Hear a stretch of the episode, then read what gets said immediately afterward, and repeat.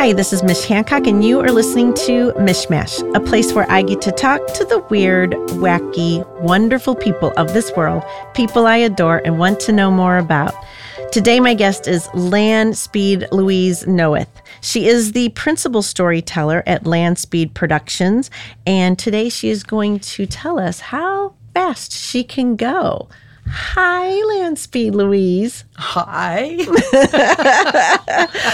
well, so I think this is so fun. Let's just say you were one of our past speakers at TEDx St. Louis. Oh, great time. Uh, tell me, tell me how that is from your perspective of being a speaker.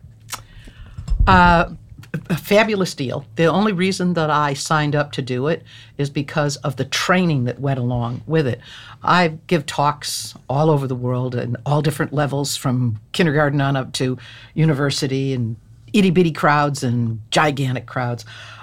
But I'm a kid off the streets of the south side of Chicago, and I've never had any college or anything. But I got a PhD from the University of Concrete, and what I do, I'd go up against any learned academic.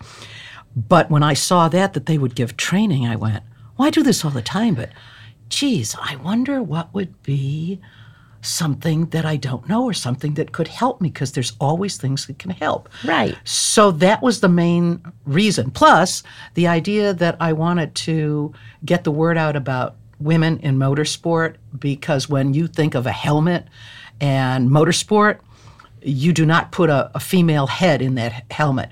Uh, it's always a guy. So my big deal was to make sure that when people think of helmets, they consider that it could be either.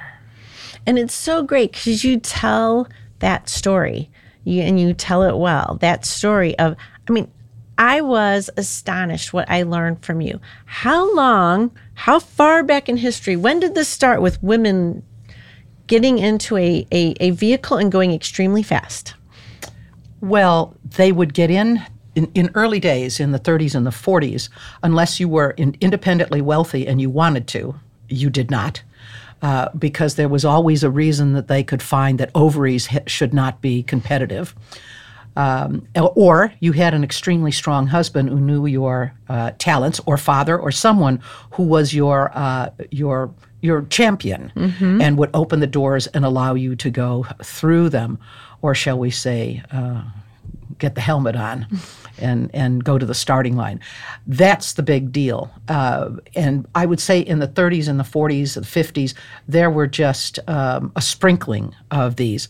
Uh, because one, women were always told, no, no, that's not what you do. You know, you stay home, you do these other things. Or because they would not let you.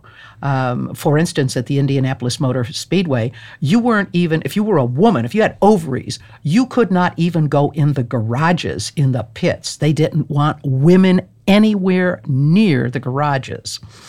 Uh, and when my friend, who Paula Murphy, who just turned 95, uh, got the chance to drive. She was the first female to drive on the Indianapolis Motor Speedway in the late 60s.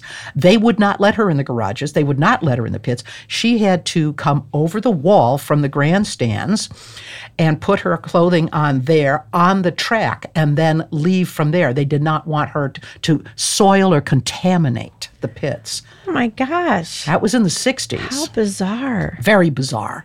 Um, and when she took this particular car, it was called a Novi. It was a very powerful car. It'd be like taking, oh, I don't know, a Lamborghini or Ferrari, if, if you, those you understand better. And she drove that car, having never driven it before, never on, obviously on the speedway, on a banked track. She was right up to the exact speeds that most of the cars that year at the Indy 500 were qualifying at. But she was not allowed to go to the starting line because she had ovaries and not testicles. Oh, that's crazy. Very much. And that's been more or less the story just about everywhere. In Europe, not so bad, but there just weren't as many. You would find gals that would be Grand Prix drivers, that would go to the 24 hour Le Mans, uh, that would do various other racing as well as uh, motorcycle stuff. But in the United States, um, I think we suffer or did uh, suffer from uh, teeny tiny testicles. So, so let me ask you this. I mean, so the Bonneville Salt Flats, that's where the women, that's where a lot mm-hmm. of women do the racing. That's why are they allowed and Or is it still tough to break into Indianapolis and all of those other racing places? Yes and no. Um, at Bonneville, you. Uh, what I identified with this, my latest book that I did, it's a picture book, and it was born out of COVID because I didn't have much to do, but I had a boatload of photos of things. And this publisher came to me, and they're pictorially uh, um, based. So it was the first time I had done a book that was you had to choose the pictures first and then write the captions. So if you could visually tell the story, keep going. So I did one on the history of Bonneville that started in 1914, and that was so well received that I did this one on the Bonneville women because that was one of the special chapters I did in the first book. Ah. Because the hot rodders, they have a variety of prejudices, serious prejudice. One is for motorcycles because you can't be a hot rodder because you only have two wheels, poo, poo, poo. and then the other is thrust powered vehicles, you know, anything that's axial flow, a jet, a turbine, or a rocket, because you can't be a hot rodder because you don't have any pistons. but the most dangerous of all are women because it's Ah. one thing if Joe beats Bob, but if Louise beats Bob, neener, neener, neener, his testicles evaporate right off his body. Ha ha ha. And of course, all his guy friends remind him it isn't that the woman, it's a woman beat him. It isn't that a better driver. And that was the uh, constipated mindset that these people had. And I've come to the conclusion because I've driven, flown, sailed, so many things. The only thing necessary to operate any motorized piece of equipment, whether it's on the ground, in the air, or in the water, is good input. Good input gets good response. Bad input, bad response. Well, and you have you you are adventurous. I mean, you've been standing on top of airplanes and tell us some of the things you've done. Oh yeah, I, I, I was doing some photography for an air show, and this fellow showed up. His he was called Air Earl Cherry and his role models, and he was this big strapping country boy with this big red and white Stearman biplane, and of course the role models they were that they were just skin tight bodysuit onesies, you know, in leather, and they were gorgeous women. And he'd he'd get them to stand on the top of his airplane, and he'd take off, and he'd turn the plane over and do circles and and loops and twirls and all that. Cause, and they would be up there with their hair flowing and you know doing the big show, and people would go ooh ah. And when he did the press uh, event, he said, you know, I'll, I'll take anybody out there that'd like to go. Hand went right up. My hand was first one because I was determined. I mean, I'm a pilot for many years, but I'd never stood on top of one, so I thought this would be great. Oh my gosh! Now you have to tell me how are you connected to this plane so that you don't fall All right. off? There's a big giant metal stick that goes down into the airframe connected to the aircraft on the top. Um, and then there, and you put on a harness. Okay. And that harness goes into again the the airframe on the wings on the top. So you can maybe walk uh, around maybe a, a foot, but that's about it. You're, there's no waltzing around up there, unless you have a longer cord. And what made me just laugh like crazy is that there is a seatbelt up there, but it's it's a seatbelt from the '60s from GM. It was a Corvette Oh. seatbelt, and you push the button in the center. I said, "Well, this isn't going to be very Oh my good." Gosh! But you could take that off if you wanted to. Oh, It, but you stay you stay very connected, and of course, when the plane even when the plane forward- goes upside down, are your feet still touching? Uh, yes, because it depends on how tight you make yourself. Okay. you can adjust right. that. But it was, I thought, oh, this is great, this is great, this is great, and then he did the run up. And I know how powerful Stearman engines are on that thing. Radial engines, you know, when you see the, the cylinders all the way around the outside and the propeller in front of that. And there we are doing the run up where he's checking the magnetos and everything as we're getting ready to go. We're on the active runway just before we leave.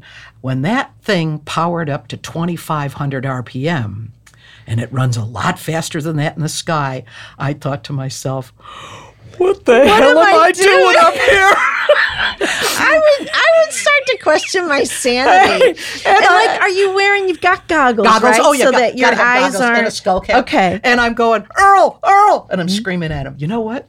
Nobody can hear you. No one can hear you. So And- let me oh, get wait, this wait, straight. wait, this me- guy literally is just like in the audience, like, who wants to go for a ride? But these were all members of the press. oh, okay. Okay, they were all. Okay, I was all right. working for one of the. All right, because the I'm thinking like that's that sounds dangerous. Insurance liability. Sign Hey, sign a lot of the stuff. Blue Angels and the, the Red Arrows and the Thunderbirds all take people in the in the aircraft, you know, type of thing. Right. Uh, my girlfriend's a, a an anchor for ABC on the West Coast. She went with the Blue Angels, and she was beside herself talking to me about oh, it. I bet that would be so amazing. Yeah. But to, to finish the story about that, when, and I was terrified, but there was no getting off this bus, you know, this flying bus. And we take off, and I'm just terrified. It is, I don't get terrified very often. And then it happened. The wheels left the ground, and we were no longer this rolling bomb. We were in the air, and everything got really calm. And I went, Oh, I like Oh, this. cool. And it was, I did my little Wahoo dance and carried on and waved to everybody. I was a role model. oh my gosh, I love it. And I, told love him, I said, I want you to roll the plane. I want you to do a loop. I want to go over. I want to do everything you do with the role models. I want you to do da da da da. And I, you know, told him what it was. And it was probably one of the most funnest things I'd ever done with an airplane, uh, other than maybe fly the Goodyear blimp. No, okay, woo, I- okay. So let's go. We'll get to Blimp. But I got to ask you: Can you? Were you in communication with him? No, Oh, dang. No. So you could have like fainted, and he'd have had no idea that you but I would have stayed attached. I would have been a right, limp, right, right, limp right, rag, but right, right, right. Okay, so then there's the blimp. So did you tell me about being in the blimp? How did that come about? uh, friends at Goodyear. Um, uh, they had they, they do Goodyear gives people rides all the time. and Mm-hmm. It depends on who you know and how you know. If you want to do it, call them up and whine nicely, and you might get it. um, and he called up. He said, "Hey, I had a cancellation. Do you you got six friends that want to go for a ride in the blimp on this day?" And I went, "Oh, sure, I'll take it." You know, I'd never been, and being a pilot, I what wanted a to see how cool airship invitation! Yeah. I took members of the choir I was singing with at the time because they were the only people I could get that would wanted to go. And just in case I brought my logbook in case he let me sit up front. You know, I didn't I was going to do my best to be the sweetest passenger he ever had. and we got You weren't going to talk about tiny testicles. no, no, no, no, no, no. Uh, he, he was the airship captain. So we said, "Oh, we're going," and he's talking and da da da da, and you know, he'd he'd asked me about my flying, and I answered the questions. I could tell he was an instructor by the way he acted. And about I don't know, we're up in the air, we take off. Uh, or we lift off. They just let go of the ropes, and off we're going. And about 15 minutes up into the sky, because it was an hour uh, hour and a half flight. He said, Louise, can you come up here for a minute? And I said, sure. So I, you know, and he said, hey, I got to use the head. Can you can you sit down for a minute and just just keep it on this heading at this altitude? And, and he showed me. I said, uh, yeah. See you later. and off he Go went. do what you need to do. And it was fine for me, but then the people who I went with, I don't think they understood I was a pilot. And they went, Wait, where are you going? I was going to fly this. Oh, she is. and and he just did his thing and then came back and sat down in my seat back there and let me fly because evidently I was doing it well enough. That's awesome. and I got to fly the whole doggone thing. He came back. I said, um, I'm not sure about landing Well, procedures. that's what I was going to ask because okay, so wait, I'm trying to imagine like what is it? Is it just one like big room? yes, That's, it's a gondola underneath. Okay, and then um, Other so- than the bathroom. Well, that's a good thing. And then, what is the landing like? What does it feel like? Uh, Well, you you point down at quite a steep angle because you've got to get out of the sky. Uh, they tend to not necessarily let a lot of the helium or whatever they're using at the time uh, until they're sure they don't need it anymore. But they'll point the thing right down, and then they. In, in, just like you would on an aircraft, you go down. You know, there there's slopes that aircraft use, but they have to point right down because they could, they only have a certain spot. They don't have this long rolling runway because off the side of a blimp, if you take a look, you'll see there's always ropes hanging on both sides, Right, wiggling and jiggling. Well, those big honky ropes. They got six strong he men down there, like sumo wrestler. And when you point that sucker down at the ground, it's like going into a helicopter landing spot. Points down and then flares it just so that it's flat. And those guys come out and they each grab a rope.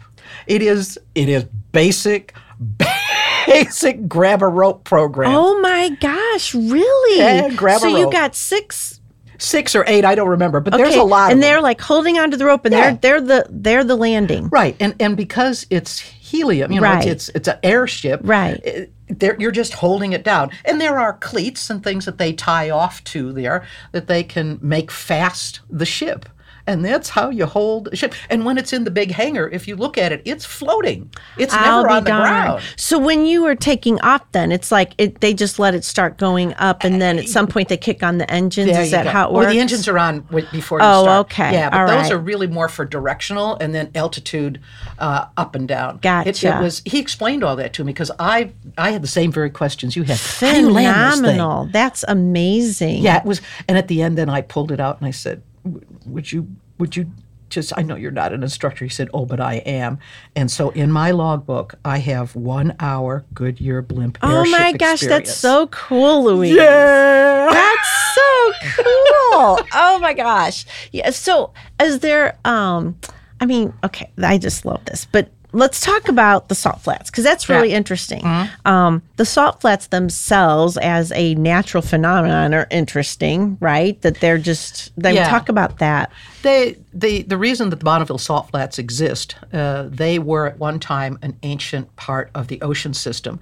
And with all the tectonic plate movement and uh, earthquakes and such and so forth, uh, about, I think it was about 12, 13,000 years ago, all this started. Well, eventually, uh, one range of mountains came up and trapped the sea, this inland ocean, uh, in uh, in between. Uh, well, you would say about Nevada and and the rest of the the country. Uh, and then it, there's no freshwater feed other than what might be an alluvial thing underneath. Uh, and so it just started to dry out because it was all salt water. The only fresh water that Bonneville ever gets is from the sky, I'll be darned. or if you spill your cup. And so uh, that would that would uh, evaporate, evaporate. But over the course of this 11,000 years, a number of earthquakes would come. And in one case, it opened up one of the parts of the mountain range, and it was a big leak, and the the range or the level of the water went down. And there are three terraces at you can see at Bonneville. Uh, to this day, they are ancient seashores, and if you go up to one of those lines, you're going to find seashells. Oh my gosh, how cool. Yeah. So the first, second one happened. There were both uh, earthquakes of some different capacity and depending on how much water got left. But the last one, it just dried out for hundreds, thousands of years. And that's why at one time, now not anymore, thank you, Department of Interior and lackadaisical BLM, come and get me.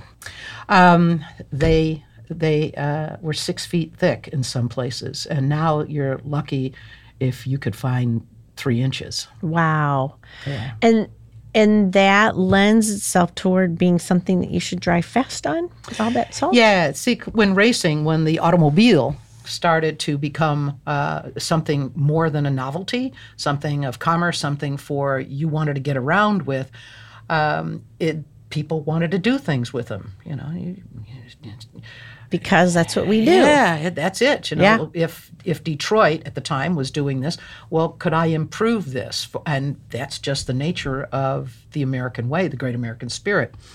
And so the hot rod, or they, it's what they became known as the hot rod people, they would hop them up, or they would make what they called gow jobs out of them, and they would take them not unnecessarily on the street, but they found these uh, dry lake beds out in Southern California, Okay. and sometime in, uh, abandoned runways or wherever there was not a lot of people because they wanted to see how fast they would go. And the problem was that when you do this on dirt with the tires of the time, things get really hot. Okay. And the dirt, if you get a blowout, you have a steel wheel back then, and it would dig into the dirt, and it would flip the car, or twist the car, and there would be there were serious injuries and deaths that way. right. But on the thick salt, which is hard as a billiard, flat and as hard as a billiard table made of granite, you could get that flat tire and you would probably just get dizzy because it would spin you around, but you probably wouldn't flip over. Ah, got ya. And- Okay. And, the salt itself, even though it looks dry, it's always wet. You kneel down with a pair of jeans or something on, you will get up and your knees will be wet, even though it's 120 degrees for three weeks. really? Because the water or whatever's underneath comes up, and it's because the heat. What happens? Heat. Right. The water rises Yeah. and evaporates, and that's part of this. Um, perk. There's a four-step process. There is the uh, precipitation, then evaporation, and then you have percolation of the water from underneath that comes up in its salty, salty brine. And then you have evaporation. And that's what causes the salt flats to repair itself. It's a self healing process. Interesting. And and and nobody lives in this water. Does anybody live Brine there? Any? shrimp. There are brine shrimp. Brine okay, shrimp. gotcha, Yeah. gotcha. Or Hardy things. yeah, well, they are. They're the. That's what sea monkeys are, right? That you. Yeah. Okay, so what time? Like what times of year do? Oh, is, in is the summer. racing in the Yeah, summer it's, only? It's, it's they're looking at it now. It's it's drying out, almost there, um, and they'll be between one and four events, and then sometimes these are, are sponsored by various racing association groups, uh, and then then private people can go out there, but you have to get a uh, a permit from the government to go out there, and there's certain rules that you have to. Uh, adhere to, but that's how it's been. They've had events going on uh, with the hot rodder since 1949. Every year it hasn't how, rained. how does everybody get there? What's like? Where do you fly into if you're flying? Salt in? Lake. Uh, If you're flying in to see it, Salt Lake, rent a car, uh, or get on the, the casino buses and go about 120 miles uh, west to uh, Wendover, Nevada. And or Wendover, Utah. There's West Wendover and Wendover. It's right on the the line. Gotcha. Yeah, because they put the casinos on the Nevada side and the other Mm, yes, stuff gotcha. because the Mormons don't want you to have any alcohol or gambling That's or right. cigarettes. They do not. Uh, but the Jack Mormons come there, so nobody can see them, and and there's plenty of them. So, but that's that's how it grew up. But the Wendover is about 15, 20 minutes from being at the starting line at. Okay. Very cool. And then, I mean, my guess is you have to, when you plan an event out there, that's got to be something else to make sure that Yes. there's water for people to drink. And that, I mean, that sounds Well, like a. you, uh, a- no, that's not up to you to get the water. You bring you bring your own water. You bring your own. Ah. you let shade. everybody know. Bring your shade. Bring your water. Like healthy Right. selfie on this one. That's okay, exactly gotcha. right. And whatever you bring, you pack out. Do not, you, the, oh, you do not want to be a pig. If you're a pig, please do not come to Bonneville Yeah. because we will come and track you down and we will ask you to go pick it up. Or if you continue to do it, we will escort you off. you don't get to play. yeah, no, absolutely not. No. You don't get to play. Um, well, I can't wait for your talk to get out because that's, I mean, we're, we don't have enough time today, but that talk is going to teach people a lot about the women in history and the women now that are racing amazing vehicles, uh, quite the variety of vehicles. There is. If you can, if you can dream it up, build it, make it safe enough to get it past the safety and tech, you can learn the right to go to the starting line and where you can find out how fast it will go. And Bonneville was at one time the safest place to do that. And and this is not we are not speed freaks. We are not, you know, got a death wish and all that happy nonsense. Right. This you build a vehicle, whether it's two or four wheels or six, but you build against the dangers. When you know you're going to go as fast as we go, you make sure there's a very good roll cage, there's very good seat belts, there's very good fire, pers- you know, uh, protection, there's ex- exemplary parachute systems and backup systems and, and all of that. And I've had people that have crashed well over 300, in some cases 400 miles an hour, and have mostly walked away from it. Wow. But you build against that. Right. You right. don't do this in a rental car. Yeah, no, um, that's a good thing. So, um, tell us, tell people where they can find out more about you. well, you can do an internet search for Land Speed Louise. Yes. And that'll give you That'll give you everything. that's pages of stuff. But my website is landspeedproductions.biz. Um, I'm on LinkedIn, but I don't do any of the other social media stuff because I ain't got time for all of that nonsense. you're, you're you're out driving. I'm busy. I'm doing things. I'm So- not trying to talk about them. I have some fun questions for you. Okay. Um, if you could drive any vehicle, whether it's something from the past or right now or that you see in the future, what does that what what is that vehicle? Well, I have one from the past that I would I've always wanted to have a, a turn in, and then one from the future would have to be anything that was uh, magnetic levitation. Ooh, ooh, do tell. What does that even mean? It means something that does not require being attached to the earth, but being. I'm seeing like Star speeder. Wars. That's I'm seeing exactly it. Star Wars Yeah, right now. mag- mag- magnetic levitation How does that work? That boggles my mind. uses using the forces of nature to. Uh, it's the same way that you know Captain Kirk gets warp drive through Scotty. Ah, gotcha. Easy peasy. Let's just get that going. Well, the, and I said in the 80s when I used to write regular uh, stories in magazines and newspapers around the world, uh, that the fuel of the future, at least that I thought was the cleanest way, would be hydrogen. But that was 1983 or 4. But nobody was willing to put the money into it. And we went, all, all this stuff we're doing now with electric and this and that, yeah, yeah, yeah. Hydrogen, is, hydrogen is still the deal. But you got two problems with hydrogen. It's if you put it in a gaseous form, mm-hmm. it's a rolling bomb. Yeah, I was gonna say that could be a little dangerous. Right, but then you can put it in a rock form, but that puts so much weight to the vehicle. But Right. there's ways around that. Then there's fuel cells and all this, but it it's it the technology needs to be developed. You know, when when President Kennedy said we're going to go to the moon and send somebody there and bring them back safely, they didn't know how to do that yet. Right, right. So I, I, it's the same process. So I see that as something that will come, and some type of solar type power. Again, very underdeveloped, but man, the potential is just out there. And we've had solar powered in you know things like that at Bonneville. that can go that it's crazy Not at the high speeds. Uh, they can Okay. go. Uh, well, let's put it this way: we not only own our our record, the Team Vesco, uh, at the uh, the wheel driven record. In other words, everybody out there listening, you have something that you get into, you turn it on, and you put it in gear, and the wheels turn. That's wheel turning. Well, ours is the fastest, neener, neener, neener, at 458 miles an hour. Okay.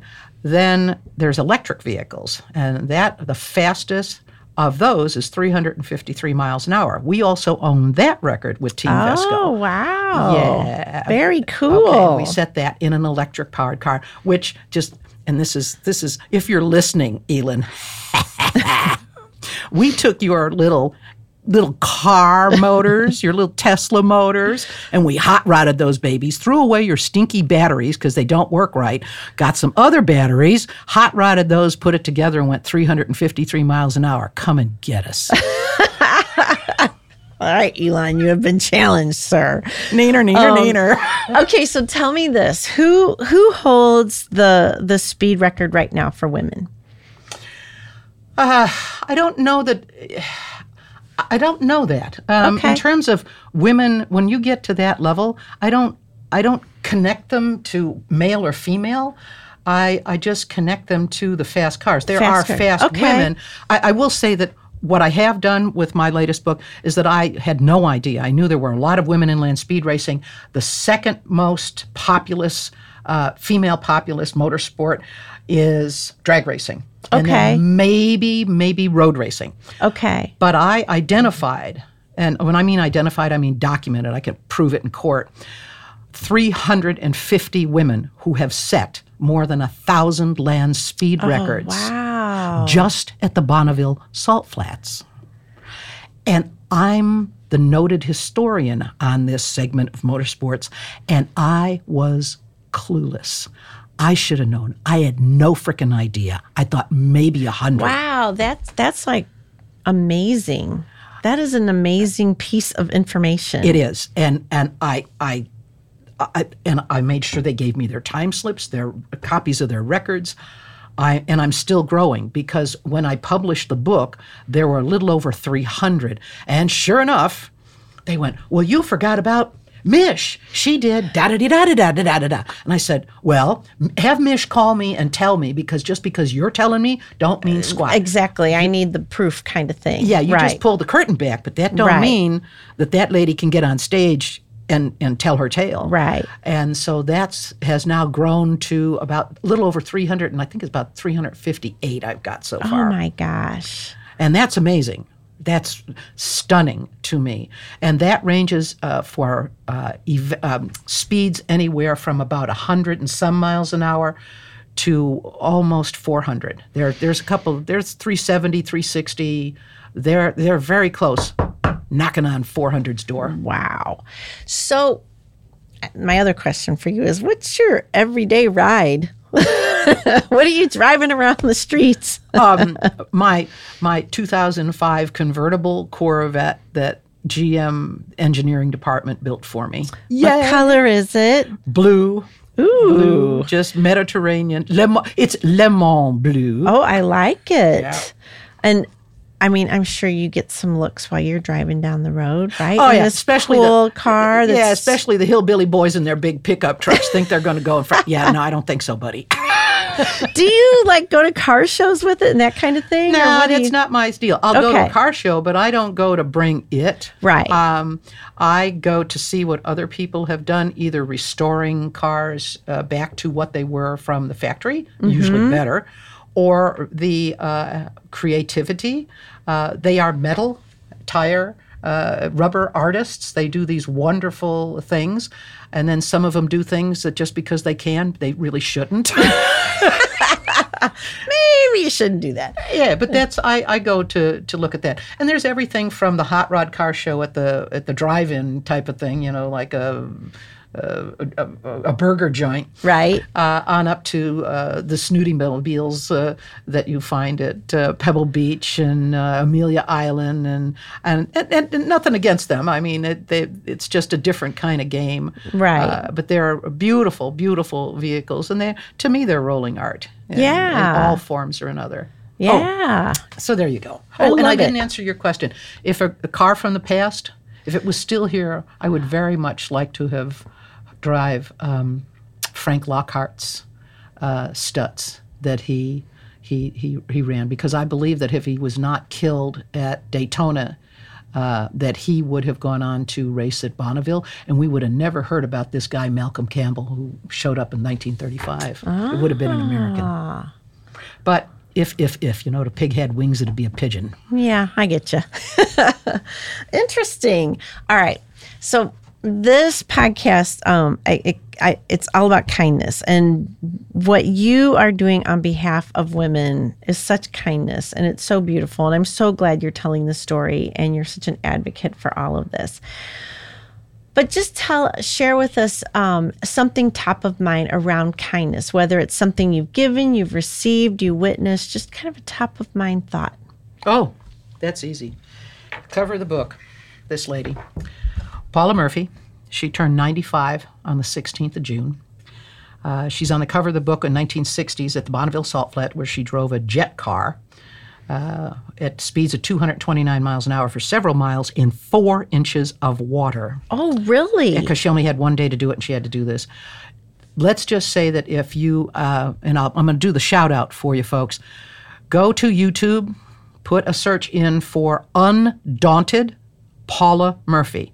Find it, it's about 48 minutes. It will tell you the story of this gal and how doors were opened for her. She went through those doors and she delivered every single time. And if it hadn't been for a fellow by the name of Andy Granatelli, Mr. STP or Mr. 500, she would have never had that chance. Andy was her champion. But he didn't just do this because he liked her. There was no romantic involvement at all. Uh, I love you, Dolly. that's Dolly. That's Andy's uh, wife. Um, but she delivered every single time. And she had this Paula Murphy's driving talent is as innate as Mozart's compositional and Beethoven's compositional abilities. That was part of it. So we there's a I did her on the uh, cover. Uh, Eric Arneson is going to put a new book out. It'll be out in August called "The Fastest Woman on Wheels." and the film. And so that was a part of it. And we had a big event at the Petersen Auto Museum in Los Angeles a few weeks ago. Fettering her about this event and all of these things that she did because most people have forgotten who she was. But I've been banging the drum. Don't forget, she's one of our pioneers. She is like a, a Wilbur and Orville Wright type of person. she's Oh like my a Christopher gosh. Columbus kind History of person. book She's like a. Sally Ride in the sky. Okay. Oh, wow. So about 350, 400 people showed up. But what they didn't know until they got there that this was on a Wednesday. The Friday before, she had gotten up, slipped, fell, uh, broke her femur, and was calling 911. 911 did not respond for an hour, called her housekeeper, woke her up. Housekeeper couldn't get 911. They finally got the fire department to break into her house to take her to the uh, hospital for emergency surgery, and they put in a nine inch plate on her femur. 96 hours later, Ms. Murphy was still a pioneer. She convinced the doctor that she would be well enough to go to her party on Wednesday. And the doctor was so stunned with how her conviction and how she communicated, he said, All right, but I'm coming with, and can I bring my family? oh, my gosh. And how old is she now? 95. Oh, she was be 94. darn. And so all of the people came. And I guess the, the, the telling kind moment for me was telling people about what I had done with Paula. Uh, one, that she uh, went around Bon- not Bonneville, Indianapolis Motor Speedway. Chevrolet had a uh, Camaro, and uh, Johnny Rutherford was the pace car driver. So I convinced Chevrolet that they should let her do this, not in the race, but a couple of days before, but only if Johnny agreed. And he did, and off we went. And this woman, at 80 some years of old, took off, and I'm in the back seat thinking, okay, this is going to be something. She went right up on that track, right in the line, as though she had been on. She had just got out of the Novi a couple of weeks ago and got in, and she was running at high speeds. I think we got up to about 170 some miles, 160 miles an hour. Oh I don't Oh remember exactly, but it was a, it was really quick. And Johnny just sat there, sat there with his hands in his lap, never gripped anything, was just talking. And we were only supposed to take three laps. And he said, oh, take a few more. He said, I'll square it. And off we, and it was just one of the most amazing things. So I told the, the folks about that. But in the audience, while I'm in there yakking, I noticed that there are about mm, 10 or 12 women who have set records at Bonneville that had come. And I realized it was an epiphany. Well, there they are, all in the dark again in the audience. And I went, now we got to do something about this. So I said, you know, Paula, there's a lot of your friends here from Bonneville that have set records. Ladies, would you stand up and let Paula see you? And then the gal that was in charge and, and one of the, the directors of Undaunted, no, have them come up on stage and let's have a look at them. So all of them came on stage Oh, how cool and is they came that? out of the darkness and into the spotlight and everybody got introduced and what they the speeds um, they were all special but one of the things they're in and most of them they were all in my book too for that matter but there was Tegan Hammond and Tanis Hammond and Tanis was the second woman to exceed three no first woman to exceed 300 miles an hour and her daughter Tegan 15, 20 years later, became the second woman over 300 in the family race car. Oh my gosh. Mother daughter. That's so cool. And the first woman who had ever joined the 200 mile an hour club, Marsha Holly, was on stage. And Judy Seitz, who is the 60, 70 year old knitting racer, she'd just wait in line and knit. And she's set a bunch of records. Stacy B. London, who does uh, vintage motorcycles, builds them all, rides them all herself. Uh, just this gorgeous creature and, and wonderful thing. She's up on stage, and I'm trying to remember who am I going to forget, and I'm going to be oh Susan Christofferson. She races also drag racing. Susie Q in drag racing as well as Bonneville.